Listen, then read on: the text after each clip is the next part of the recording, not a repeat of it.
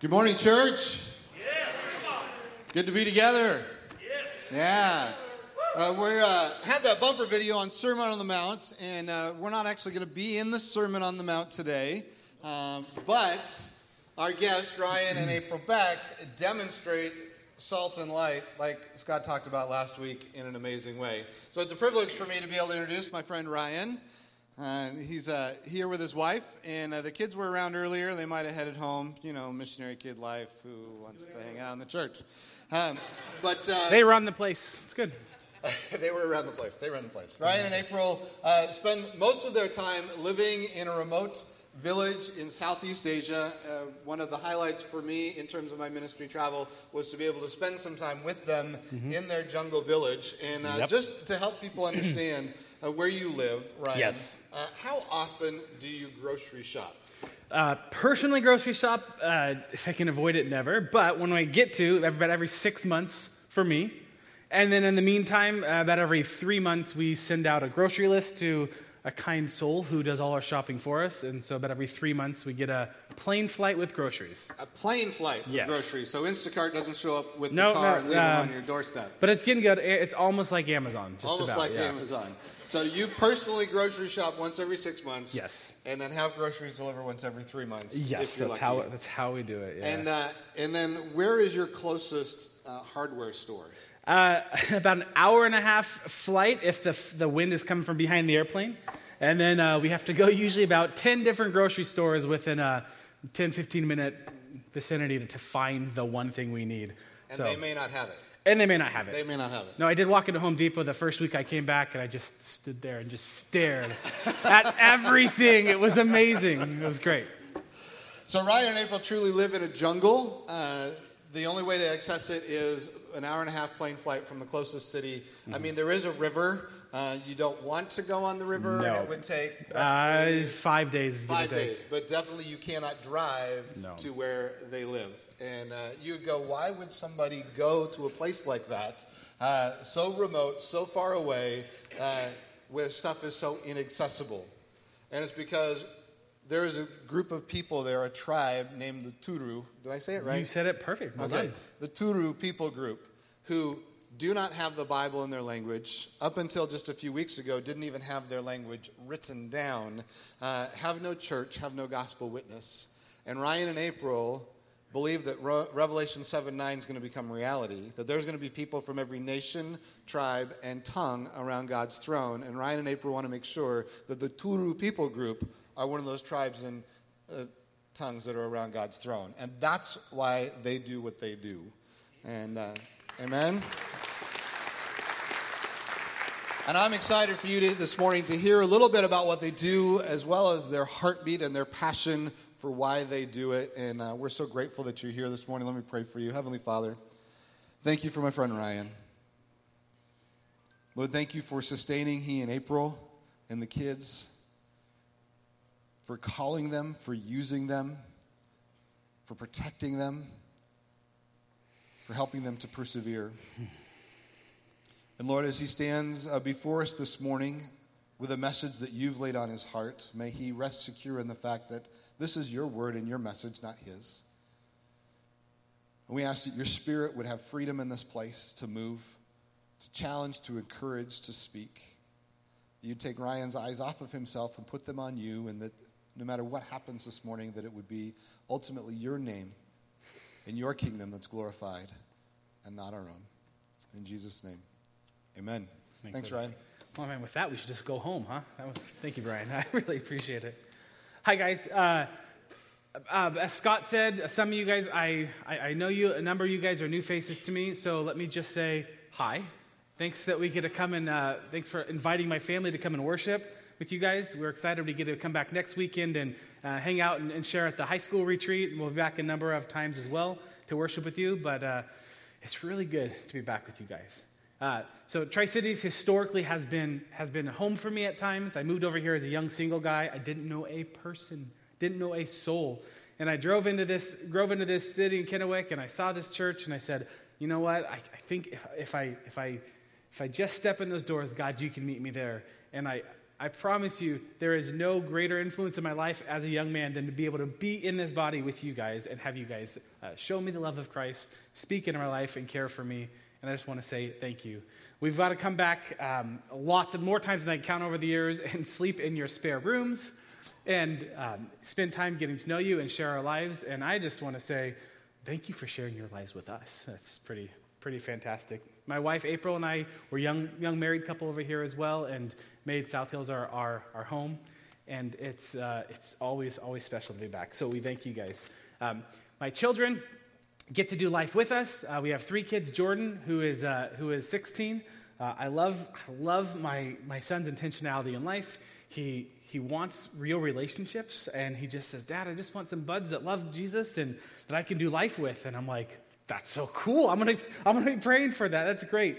He loves God's creation. So uh, if there's a bird that flies in the sky on any part of the world, he knows its name. If there's an orchid or a flower that's beautiful, he knows it.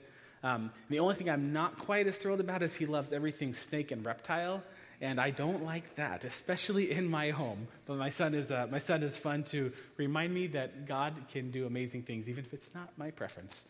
Uh, my daughter Caitlin, uh, she finds beauty everywhere in life. Uh, she she is hope for for us in hard times, and yet she is real and honest, and I'm so blessed by her. My son Logan is 10 years old. He has an imagination that won't stop. He loves being a friend.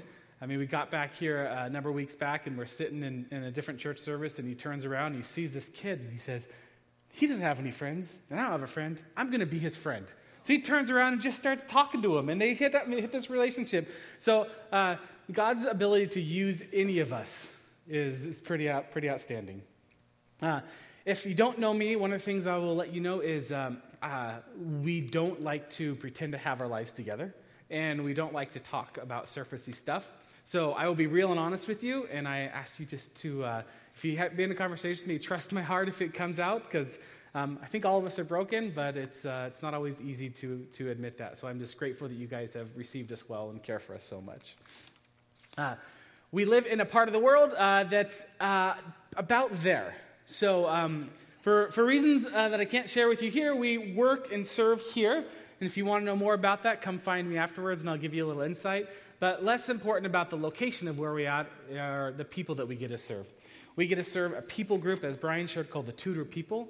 The Turu people are a very isolated group on a lot of levels. So, geographically, uh, they are at the ends of the earth.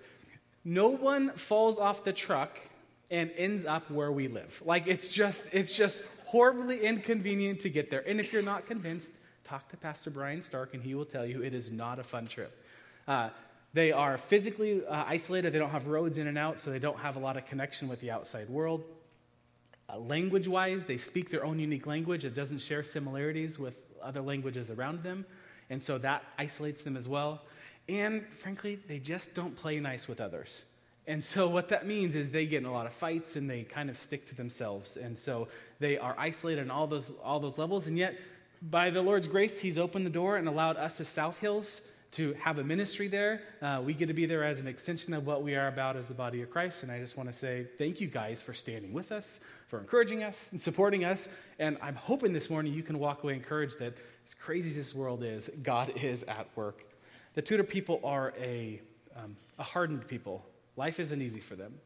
Um, there's no stores, they don't get to have jobs. If they don't put food in the ground, they don't get to eat. Um, our friends don't name their kids till they're one or two years old because kids quite often just don't make it. Um, we've worked to try to bring medical care, and we're seeing a, a change in that, so it's really exciting. But um, couple that with just not playing well with others, and there are uh, a lot of people that are very um, quick to speak, quick to anger, I would even take slow to listen, but they don't even do that well. They just don't listen at all. And it causes a lot of fights, and their, their hearts are really hardened. And yet, they've accepted us and they've let us be a part of their lives. And it's just a really neat thing that um, we get to be a part as a church.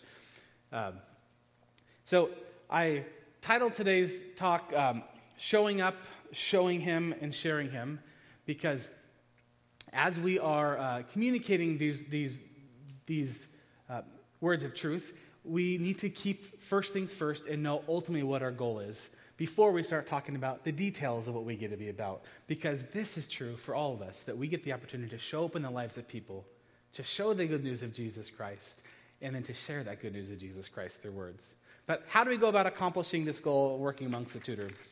Uh, our specific goal is that we are translating the Word of God. We are working towards teaching the Word of God and working through uh, materials to do that. And then we're looking to train the Turu up in God's Word. And so to do that, we first have to learn the Turu's tonal language. Okay, so this is going to ask, I'm to ask you guys to put your ears on and listen well because this is going to kind of be uh, unique. We in English do not use tone to communicate meaning. We use words to communicate meaning just at the base level. If we put a B and an E together, it means B. And if I put a D and an O and a G, it means God, right? But in English, we do have a, a, way of using intonation to change meanings a little bit. So I can use one sentence in English. It says, um, How about this? I am going to the store again. I'm simply informing you I'm headed to the store again, right? Or, I'm going to the store again. With that, I'm doing what? I'm asking a question, okay? Same words, different information. Or, I'm going to the store again, okay? Any of your husbands ever say that when your wives ask you to go back once again? Um, and if you're married, you will know that intonation on words means everything. So your wife can say the same word lots of different ways. And you are a wise husband if you just listen. listen well. Uh, so the Turu has a tonal language. Let me tell you a little bit of what that's like. Um, the word do uh, is spelled du, and we just say it as do. But in Turu, we can say it six different tones. And it can mean six different things. Track with me here. High level tone, do, it's catfish. Mid level tone, do, horsefly. Low level tone, do, son in law. Get those mixed up. It'll be awesome at Christmas. now, rising tone, do means tree. Falling tone, do means lice. Do means bug or water skipper. And, and this is just this is just for nouns. So we can do this with pronouns, we can do this with verbs. And if you haven't been uh, inspired to be praying for what we get to be about amongst the Turu people, please look at this and start praying, people. There's no, no, no, magic juice I can drink to make this an easy process. But not only have we had to learn the Turu's language, and we've been blessed to be able to get to the point where I've, I've finished learning the language so that I can start utilizing it, we also have to create an alphabet for that language. Uh, we get to use Roman letters, look very similar to the letters we know, but we put little marks above them that communicate different tones. So I'm going to read this to you. Turubo di bebi lakyo, la toye fafon doide, tebu du du doyai. So Turu is uh, truly is an amazing. Turu, Turu is a, a, good language. Um, uh, why why is it that you don't know Turu yet? So I, I, may have heard that a time or two, so there you have it. Uh, it's, it's a humbling reality, but uh, we also get to teach, not only, not only learn the language, not only reduce it to writing, but what good is it to be translating the Word of God and put it in the letters if they don't know how to read and write? So we've had to learn to read and not only uh, translate it, uh, the, the, put the words down, but to teach the Turu to read and write. So um, over this last year, we were able to put some curriculum together from the information we've got and create a whole bunch of books. And as we taught through those, those uh, created those books, we then said, okay, we now have the curriculum. We need to have a place to meet. Uh, unlike Tri Cities, we get just a little bit more rain than you. We get a little over 365 inches of rain a year. And so we also have to have not only the books to teach, but we need to have a place to teach. So we built this house. It's called the Turu Word House. A very descriptive language. It's really, ha- really help- helpful, but not always um, flattering. My name is Sote Irofosi, man whose head has hair falling out. I don't, I don't know where they come up with that. It is just beyond me. My wife is wife of man whose hair is falling out, so I don't know which one's, which one's worse. Hers was choice. Mine was by God's blessing. So what are you going to do?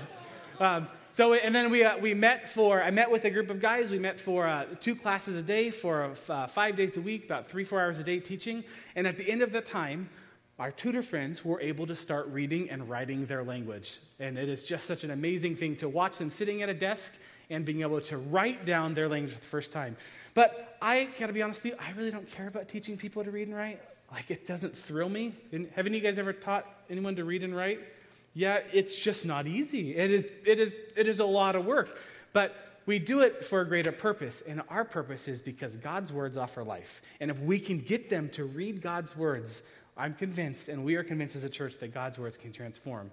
At the end of the last day of class, I had been revisiting Genesis chapter 1, and I was just making some last minute edits, and I had my computer up while the, the students were working. And one of my friends, Caleb, I said, Hey, why don't you come up front? You finish early. I want you to try to read something. And he says, What am I reading? I'm like, Just, just, just read it. Uh, and I invited my friend to take a, a stab at reading God's word in his language for the first time, and I want you guys to take a look at what that looks like.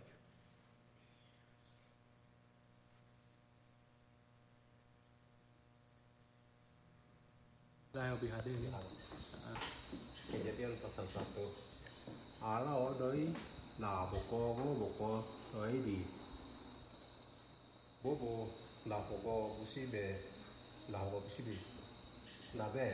sĩ bộ như vậy. Ở tù bố như đi nãy từ lúc ở tù bề như bố. Là bề bố như lúc à là ở bề bề ở tù bề mà kỳ lại.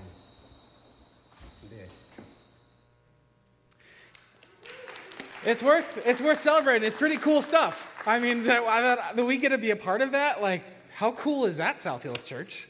Uh, at the fin- end of the video, I, I, put the phone down because I was just, I was so shocked. And, and the Turu aren't a very smiley people. Uh, they don't, because life is hard. But he was uh, smiling at the end. And so I got this screenshot, and I, I remember asking at the time, why, why are you smiling? Tell me what you're thinking. He said, You know, I've, I've known about God's talk for my whole adult life, and I've so I've wanted to know it and hear it in my language. And if I ever heard it, it wasn't my language, and though my ears may hear it, my heart doesn't hear it. But when I read this, my ears hear and my heart hears. This is so light. This is this is this is so this is so good. Man whose hair is falling out of your head. You're headed back to America. You can't because we have to do God's work now. We have to translate God's talk. I said, I know. I'm so glad you're excited. I'm coming back. No, but this is important. And I said, Yes, I know it's important. Hang tight. We're going to get there. Uh, sing this. Be excited. God is at work.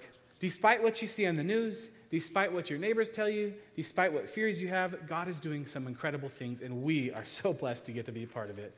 So not only do we get to be a part of doing um, really cool uh, uh, Bible translation and teaching, we also get to care for the physical health of the Turu people. The Turu people um, have a lot of needs. If you are in the medical profession or have been, um, well done, good and faithful servant. It is, it is a challenge to say the least. Um, but our hope is to not only uh, share the good news about Jesus, but to show them the good news of Jesus before we speak to them. Uh, we also get to share life with the Turu and uh, through our successes and failures, communicate the love of Jesus to them by modeling the good news. I, would love to be able to say that um, I set out to do really godly things, and through that I get a model Christ, and that's what they learn from. Nope. If you're a parent, your kids don't learn from you because you do everything right. They grow and learn when you make mistakes, and you grow through it with them. And for my friends, the Turu people, they get to see me raw and sinful all the time, okay? So it is less than convenient to live where we live. It's hot, the bugs are there, I'm tired, I miss home. It's just not always pleasant. And there are times when people are less than easy to get along with, and I am very curt, and I can be short, and I can be frazzled, and I can snap at people, or even people that I'm friends with, I can, I can, I can speak in a way that doesn't show them value and love. And then I go into my house, and then the Holy Spirit comes in and he says, Ryan, you know what? you, you, you, you ought to go and find that person and, and get right with them. But they deserve it, I say, Lord. He's not just, just consider. So I walk down the village with my flashlight and I, I rap on the side of their village house and I say, you know, uh, earlier we were talking and uh, I, I, said words that I'm sure didn't make you feel good. And you and I, we say in Turu, our, our hearts are connected like this. And when I said that, I feel like you and I's hearts are no longer like that. And so I want to say, I'm really sorry. Will you, will you forgive me? And they say, he goes, Hey, honey, The, the guy with his hair falling out, he came to say that he said bad words and he's asking for forgiveness. Can you believe he did that? Everyone, he's coming to say he made a mistake. Oh, I forgive you. It's fine. We always treat each other poorly. And I say, I say, okay, well, I get that, but you know what? I know that the God that created the universe desires to have a relationship with you and he desires to work through, through me to show you to him. Uh, show him, and uh, I, I, don't, I don't want to miss his chance to say I'm sorry. So while I want to say my successes win people over, most of the time the Lord works through our willingness to acknowledge our failures and have people see Christ working in through us. And finally, we've been um, privileged to not only do life with Him, but to be at a place where we can share and experience life with them in meaningful ways. And it's afforded us the opportunity to grow with the Turu and to know the Turu people. Um, so I titled this talk today, Show Up, Show Him, and Share Him. And the reason that uh, this is important is because we can get really distracted uh, and try to major on the minors. And this passage that I want to share with you guys today, found in 2 Timothy chapter 1, is a really, really good reminder to get back to what's at the core. I will admit this most of you, I wish a lot of you would, but most of you will never be in the place where we are at. We, we, no one wants to go there. It's less than convenient, but no, most of you won't. And yet, we are all privileged with the same mandate, regardless of our location. So, whether you're a truck driver in Benton City, a teacher at Ridgeview Elementary, or a translator in the jungle, we all get the opportunity to show up in people's lives, show Him, and share Him. And this passage brings me back to that, especially when there's a lot of distractions that could be had. So, if you're worshiping on, online, uh, just feel free to open your Bible. If you're here and you have a Bible app on your phone, want to open that. If you have a real Bible like this guy, you can go ahead and uh, open that up. Or if you want to look on the screen or use this talk sheet, we have that available for you. Timothy is a, a young guy who had been entrusted by Paul to uh, take over the reins of the church in Ephesus that he was leading. And then Paul had started that church and then he left into Timothy's care, and now Paul was over in prison. He's waiting for execution. The guy's about to die. And Timothy is back in this place and just going through a lot of hard stuff. He's facing opposition and pressure from the outside, he's facing opposition and pressure from the inside, and he's trying to figure out how to stand up under it. And Paul gives him this encouragement to say, I want to give you guys, I want to give you the key to what it takes to stand firm amidst all that opposition. So, in the book of Second Timothy, I know it says First Timothy on the top of your worship, uh, top of your handout, but I'm just going to say it's Second Timothy. Uh, I'm going to read verse 5 for you. And in verse 5, it says, I am reminded of your sincere faith, which first lived in your grandmother Lois and in your mother Eunice, and I am persuaded now lives in you also. Now, in your talk sheet, verse 6 For this reason, I remind you to fan into flame the gift of God which is in you through the laying on of my hands. 7. For the Spirit of God has given, uh, gave us does not make us timid, but gives us power, love, and self discipline. So, one of the, the the reminders that Paul is giving to Timothy is not, hey, Timothy, I want you to start working really hard to become super bold and be really, really, um, really strong enough yourself because you have to show everyone what you're really standing for. He doesn't say that at all. He says, I want to remind you of the gift that God has given you, ask you to fan that gift that God has already given you into flame. And what is that gift? In verse 5, we learned that, uh, that he had some amazing examples. He had his grandma Lois and he had his mama Eunice, and they showed what sincere faith looked like. They showed up in Tim's life, they shared the, shared the love of Jesus, and they showed him what it means to rest in him. And at the foundation of Timothy's life, he had models of faith. And I'm humbled when I think back to the models of faith I've had in my life.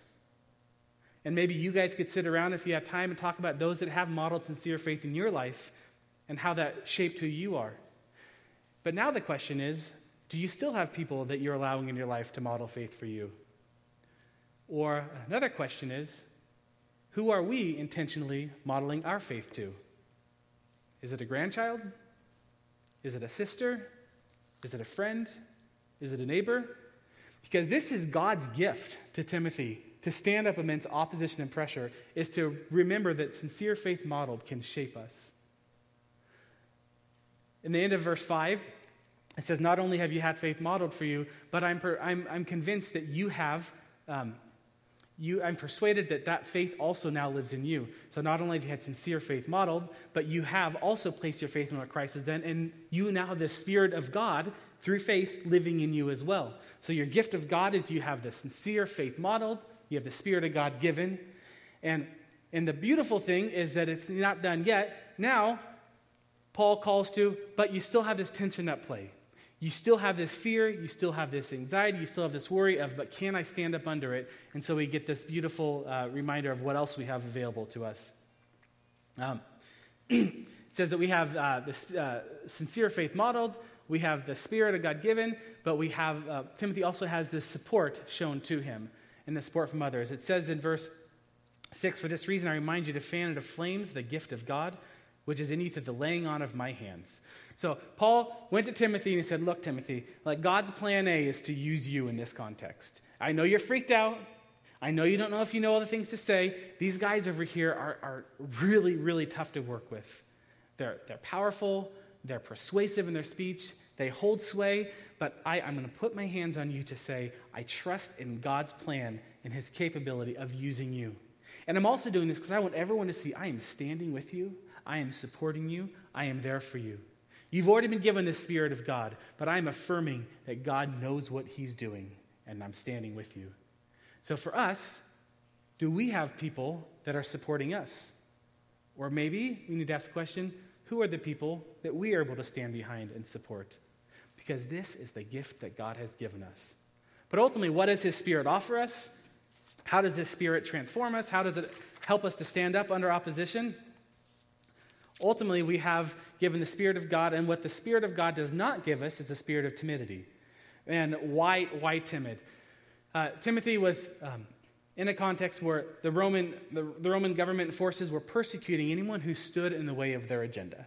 Okay? Paul is in prison about to die. People are being, people are being not only persecuted, but they are being executed.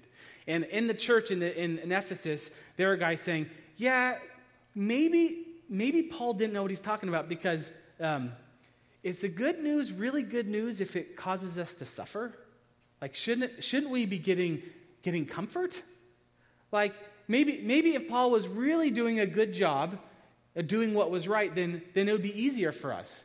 And so, Timothy, I think what we need to do is we need to adjust our message to mitigate the culture that's coming at us. Because that, that seems like it's going to make sense. And Timothy's going, but just, but you know what? God God, that's not what God is thinking about. Timothy, you don't really know what you're talking about. So Paul is saying, Look, I'm, I'm on death's door, but I'm going to remind you, Timothy, don't give in, don't give up, but don't by your own strength do this. Fan into flames the gift of God. Remember your, your modeled faith, remember the Spirit of God you've given, the support you have.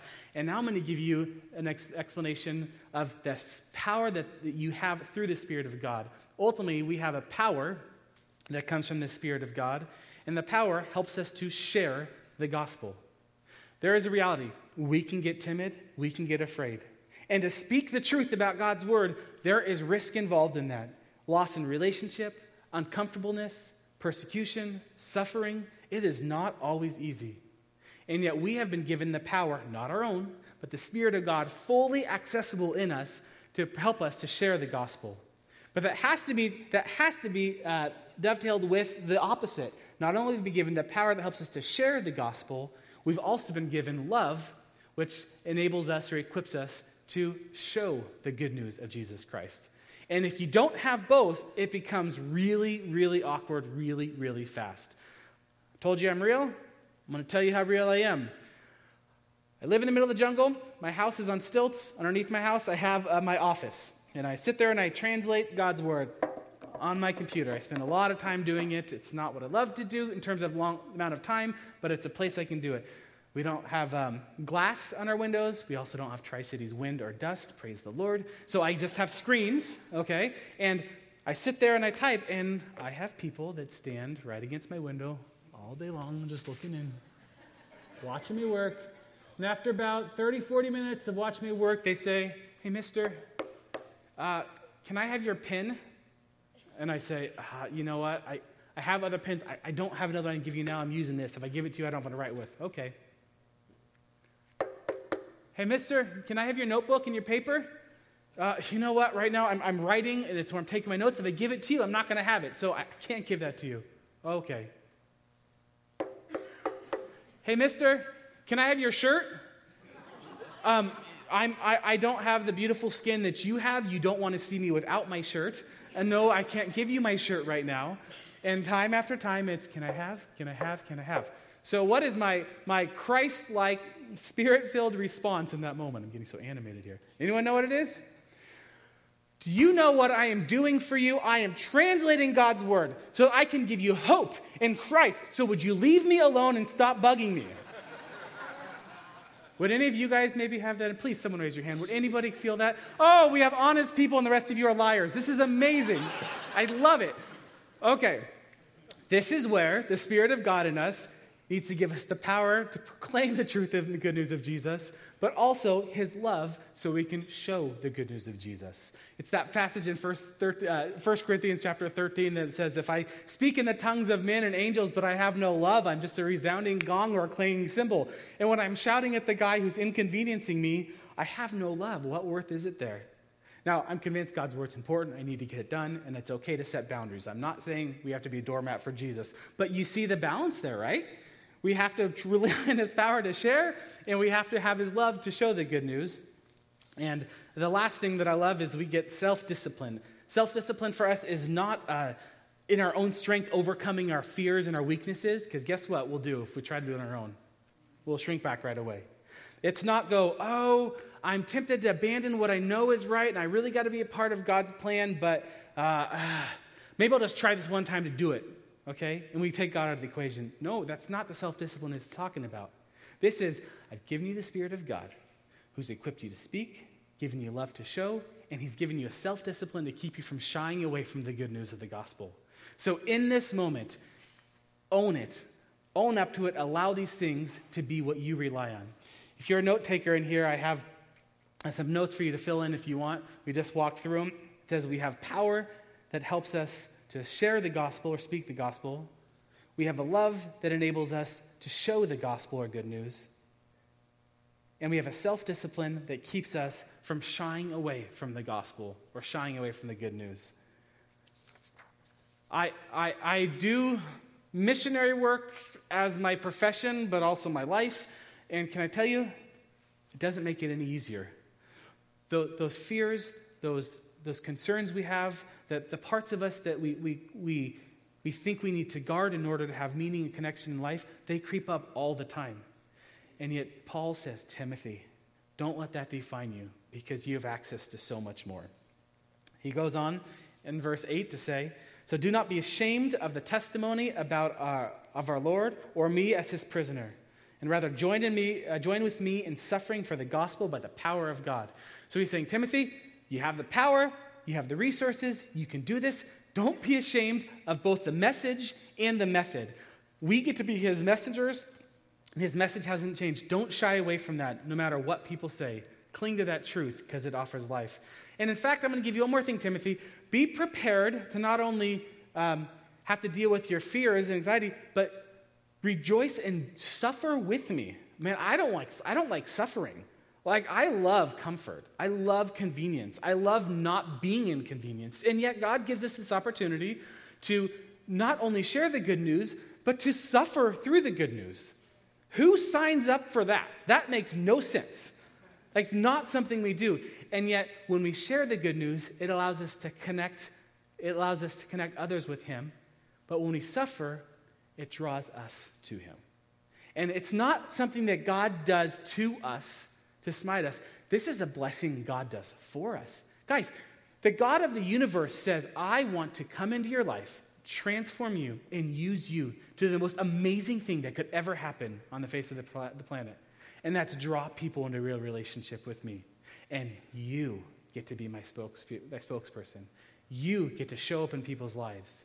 You get to show the love of Jesus. And you get to share the love of Jesus. And I'm giving you everything you need to do that be excited for what we get to be about. So Paul urges Timothy, who I'm sure is a little still dubious. Um, and yet, we find ourselves in that circumstance often as well, whether it's outside of the church or inside the church. Uh, maybe you have people that you've been worshiping with for a long time, and they say, What we need to do is we need to go to war with the culture and fix the culture. And you say, maybe there's a time and place for that, but can't we just promote worshiping Christ? And they say, well, you need to stand with me on this. And you say, I, I don't know. Others say, you know, if we were doing church right, it wouldn't be quite so uncomfortable. Everyone would just be getting along if we're doing church right. So we obviously need to do something so we all feel good. And you say, you know, that doesn't seem consistent with my life. I, I know that God does provide comfort, but I think He's more concerned about growing my character than supplying my comfort. Can we as a church see that there is a blessing of God to allow us to have uncomfortableness in body life for His purposes? I'm not saying let's go try to make life hard for all of us, make everyone suffer around you. Don't do that. That's just not smart. But the reality is, there is a blessing of what God wants to do for us and in through us when we choose to both share the good news, speak the truth, and risk suffering for the gospel. Or maybe it's not from inside the church, it's outside the church. Maybe you're a salesperson and you have a good relationship with a client, and you fear if I share the good news of Jesus with this person, show up in his life, show him, show him the gospel, and share it, he might not want to buy so much from me anymore. What if, what if he rejects me? You say, if I, if I speak to my, my brother in law, then he, he's not going to respond. You don't know my brother in law. It is going to make life miserable. Every holiday is going to be horrible. He is not going to respond rightly. I, I, I don't know that I can suffer in that. And yet, we get to decide what we want to keep at first, at core in our life. Do I want to succumb to the pressures of this world or claim the power and joy that's available to us? Can I tell you something about suffering?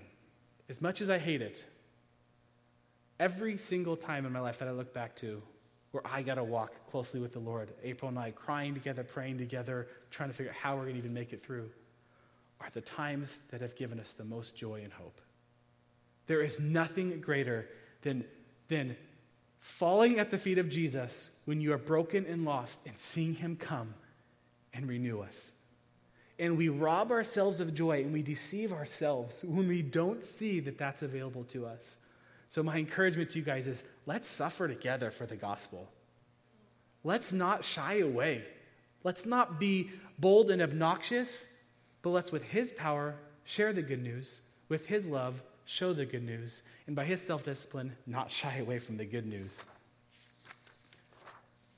When we show up, we show him and share him, it can make a profound difference. You know, one of the things that uh, shocks me is um, we get, we get as, as believers that we ought to share the good news of Christ. Well, at least we might adhere to it.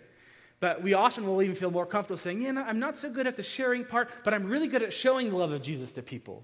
Okay, that's fine. That's, that's part of the equation. You have to have the power, you have to have the love. And yet, do you know what element we miss the most? Showing up. It is, it is, it is a barrier to being able to do that is simply to show up in the lives of people. So you have a, you have a friend whose grandchild is in the band or they do some sort of event at the school and you don't want to go sit through a band concert, but you love your friend and they love their grandchild. So you say, I'm going to show up in your life. You may, in your neighbor, you may have a neighborhood or people walk throughout your neighborhood all the time. And you, uh, you see them moving around, but you say, it's more convenient for me to, uh, to maybe go walk at a park somewhere because my neighborhood, there's like tumbleweeds that blow and it's dusty. But if you see him walking, maybe you say, well, what if, what if I chose to walk in my neighborhood two days a week so that I might have the chance to show up in people's lives? Uh, can I give you a, hint on a good way to connect with people? Um, ignore the person, love the pet. Okay? Americans love, love, love their dogs. Like, it's just insane. You don't even have to learn your neighbor's name, but you know their dog's name, and guess what? You are showing up in their life, and they're going to go, this person's amazing. They are, I, I, would listen to anything they had to say because they love my dog Skip or whatever your dog's name is. I tell you, we find ways to show up in people's life and it can transform. Well, we may say, I, I show up, but, uh, well, I guess kind of. So maybe what we do is you say, I, I, I don't really know how to show up in people's lives, but I have really good discussions on social media, and I'm able to make my points really well. And in fact, like sometimes it gets to heated debate, but I try to be calm because I, I know I can write well, articulate well. But then when they just say that stupid stuff, I got, I got to stand up for it. And I win that fight. Points for Jesus. How many are convinced that that is a good way to show the love of Christ and communicate the love of Christ in a way that, that will meet people where they're at? I love, I love technology. I love social media. It has given us a chance to connect in ways that we never could. I love it. It's an amazing tool. But if we sacrifice showing up in people's lives, what are we forfeiting? Another thing that's a shock to me is I love putting layers of protection between me and people, especially when it comes to saying hard things. So, text messaging to me is a way I can slow my thoughts down. It's like, okay, I'm going to say it like this, and I'm sure if I put this emoji, it means this, and I'll just type this. Oh, no, and you delete it, and then the, the, the fear is that you accidentally send it before, before you can edit it well, right? And there's nothing wrong with text messaging. Please use it, a great resource. But guess what? Text messaging doesn't promote real relationships. Don't take my word for it. NBC did a poll and they, they did uh, they interviewed 4,488 people. And I, I took the, the poll and obviously i'm very well balanced. So you have a very balanced view. Uh, but we, uh, it, it, asks the question do we text too much in, instead of using other forms of communication? And ultimately at the far extreme it says yes we do and it's problematic way to have a real conversation. 72% of people say it is a problematic way to have real connections through text messaging and yet we rely on it. And it's a good tool, use it. Set your coffee date, make the time. Tell someone you're praying for them. That's awesome. If someone's struggling, put the phone down. Go show up and see what God can do through that. So what if I what if I show up? What if they what if they don't want me? I read some statistics on um, people's level of loneliness, and if we ask the question, how does showing up make a difference? Look at this. There was a, a report done, that was talking about the percentage of people who reported having serious loneliness or feeling lonely frequently or almost all of the time. This is not, I'm lonely once a week for a couple hours. This is people that say, I'm frequently or almost all of the time lonely. Take a look at this. 36% of all adults surveyed said almost all the time they feel lonely. And this is the lowest category, okay? 69% of teenagers between the age of 13 and 19 report almost always feeling alone. 18 to 24 year olds who you think are out there in life doing what they do, hanging out with friends, making, making memories, these guys are four times more likely than any other age group to feel almost always alone. And this one probably won't surprise you if you've ever been a mama. 51% of mothers with young children feel lonely all the time. So, how can showing up in someone's life make a difference? It's because people are longing and desperate for connection.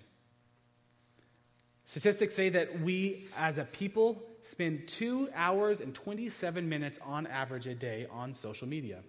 Please do not hear me knocking social media. I love social media. We on average spend two hours and 27 minutes. So I'm going to give you the benefit of the doubt. You guys are all self disciplined and you are very intentional in your lives, and you only spend 27 minutes on social media a day, okay? It's the other people that are, are bringing the curve up. What that means is that the people that are feeling lonely have more than two hours and 27 minutes of feeling lonely or being on social media every day, longing for connection and relationships. And you may say, Well, I don't have time. Well, you have 30 minutes that you can put down your tablet, put down your phone, and connect with someone? Uh, maybe you're in the workplace and you've got a you've got a five minute break. Do you spend five minutes scrolling through reading what's going on in someone's life from a distance, or you say, "Hmm, my coworker's there. I think I'm just going to go over and talk to them." And when you talk to them, you say, "I think I'm going to get to know them." And you get to know them, and you find out stuff about their family, and you think, I'm going to pray for them. And then after you pray for them for a couple weeks, you say, hmm, maybe I could pray with them. You see how this works? When we choose to show up, not because we've said anything profound, but because we simply took the first step, it opens the door to real life change, and we get to be a part of it. So, what is that message that we ultimately get to communicate? Um, what is the good news of Jesus that, that transforms? In verse 9, it says, He has saved us and called us to a holy life. He saved us from death, He's offering us life. not because of anything we have done, but because of his own purpose and grace. The good news message of, of Christ is not let's get people cleaned up in order to get them to God. It's let's get people to God and let him clean them up. Not because of anything we have done, but because of his own purpose. The message of the gospel is not try harder, it's trust him. The message of the gospel is not be great, it's be grateful for what God has done. And we get this as the message of the gospel, it gets really simple and it becomes really profound. And when we show up, we show love, then this message offers life. In verse 9, uh, the rest of verse 9 says, This grace was given us in Christ Jesus before the beginning of time. And what I love about this little section is this message that we're offering is nothing new. It's nothing that is a reaction to where we're at. It is simply the opportunity that has always been available. And we get to cling to that, that this is part of God's plan. This is, Pastor Jim Landymore said this morning, this is, this is plan, God's plan A to use us to show up in people's lives, to, share, to show the love of, of Christ and the gospel, and then to share that good news. This grace was given to us in Christ Jesus before the beginning of time, but now has been revealed through the appearing of our Savior, Christ Jesus, who has destroyed death and has brought life and immortality to light through the gospel. So, first thing we see is that Christ destroyed death, and in so doing, he took away the, the penalty of our sin and removed the penalty of our sin, and he freed us from the power of sin. Again, not I get good to get to God, I get to God and He does good in and through me. Okay? He's destroyed death. We are no longer bound to that. This good news of Jesus is that. But not only has He saved us from death, but He's also transformed us for living an abundant life. He's transformed us for an abundant life. And I love what John says in John 10:10. 10, 10, a thief comes to steal, kill, and destroy. I have come that they may have life and have life to the full. And this life we get to not only receive, but we get to offer to others. So, we are really good at talking to God. I hope we're really good at talking to God about others. Every prayer meeting I've been a part of, people will consistently say, Pray for my brother, pray for my, my friend, pray for my grandchild. They need Jesus, they need Jesus, Jesus. We have to, as God's, God's kids, be dependent on Him and always be talking to Him about them. But let's not forget to then talk to them about Him. Do you hear that? We definitely talk to him about them, but let's not forget to talk to them about him. Because God uses both in profound ways. And if you want to know what it looks like to grow in your relationship with the Lord, to live a life that is, that is um, as Paul says, that's been fanned into flames and be excited, start doing both of these by the power that God has put in you, not by your own strength. And it will draw you into the Lord like you have never, ever ever experienced. Our lives have been blessed to be able to not suffer because we've done right. A lot of my suffering has been because of my stupid. And I'm not, I'm not saying go out and do stupid and say, well, I'm suffering. I must, must be because God wants to do something in through me. No, God might be saying, just stop being so stupid, Ryan. But there is a place where when we truly get to suffer for the sake of the gospel, that that draws us close to him. And don't rob ourselves of that. so Paul finishes and he says in verse 11, and this is the gospel I was appointed a herald and an apostle and a teacher. That is why I am suffering as I am. Yet this is no cause for shame, because I know whom I've believed, and I am convinced that he's able to guard what I've entrusted to him until that day. Paul, sitting in prison, all he has to do, you know, is denounce his faith. All he has to do is walk away from, from the, the, what the Roman government is telling him to walk away from. And he's saying, No way would I ever do that because I am convinced that I can trust him with his plan A. And that, Timothy, I know you're fearful, I know you're afraid, I know you don't know the outcomes, but this is worth living your life and giving your life for. Because as we entrust that plan, that God's method for sharing the good news about Christ and his message remain unchanged, when we are convinced that God's message and method, method have not changed, man, you just, just wait to see your life ignite. Wait to see what Christ wants to do in and through you. There is real suffering, there is real potential for hard things, and that there is amazing hope in what God wants to do in and through us and for us. Just before I left, I had a friend of mine in the village. He knows that South Hills prays for them all the time. I tell them all the time. I said, I got friends back at South Hills. They pray for you guys, they pray for us. They make it possible for us to be here. And he said, You know what? I want to send them a message. So this is my friend Agus. He sent a short little message here. And my hope is that as you listen to it, you can be reminded of we are privileged beyond what we could ever imagine that God can do something in and through us if we submit to Him and His plan. So I'll let Agus, Agus close this off, and the worship team will come up and we'll finish worshiping together. Let's see what he has to say.